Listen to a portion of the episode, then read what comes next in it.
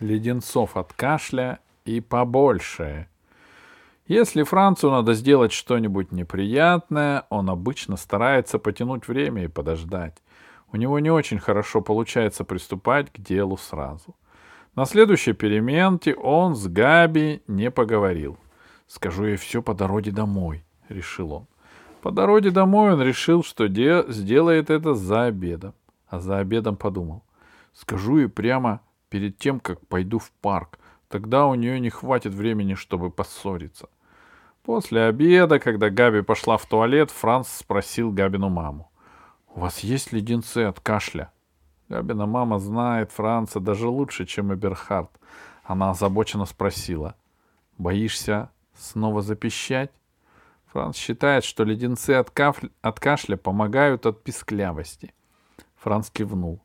Я скоро ухожу, а перед этим мне надо кое-что сказать Габи, и от этого она ужасно разозлится.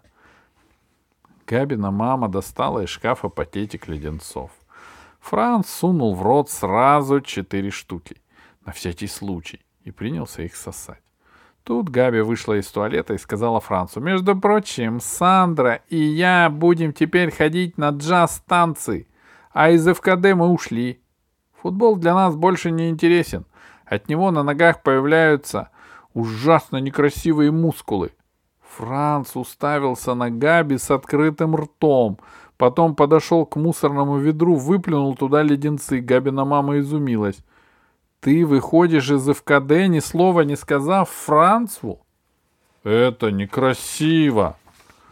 «Почему?» — воскликнула Габи. «Это же мое дело, а не его. Каждый может заниматься чем хочет». Точно, вид Франца был довольный. И поэтому я сейчас иду в Моцарт-парк. Ты ведь хотел что-то сказать Габи? Спросила Габина мама.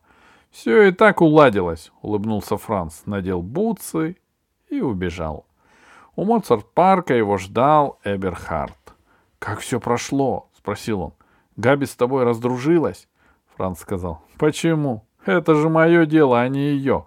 Каждый может заниматься чем хочет. Ну, Франц, ты молоток! Восхитился Эберхард.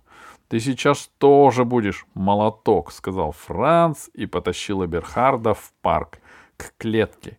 Так ребята называют футбольную площадку, потому что она огорожена высоким забором из металлической сетки.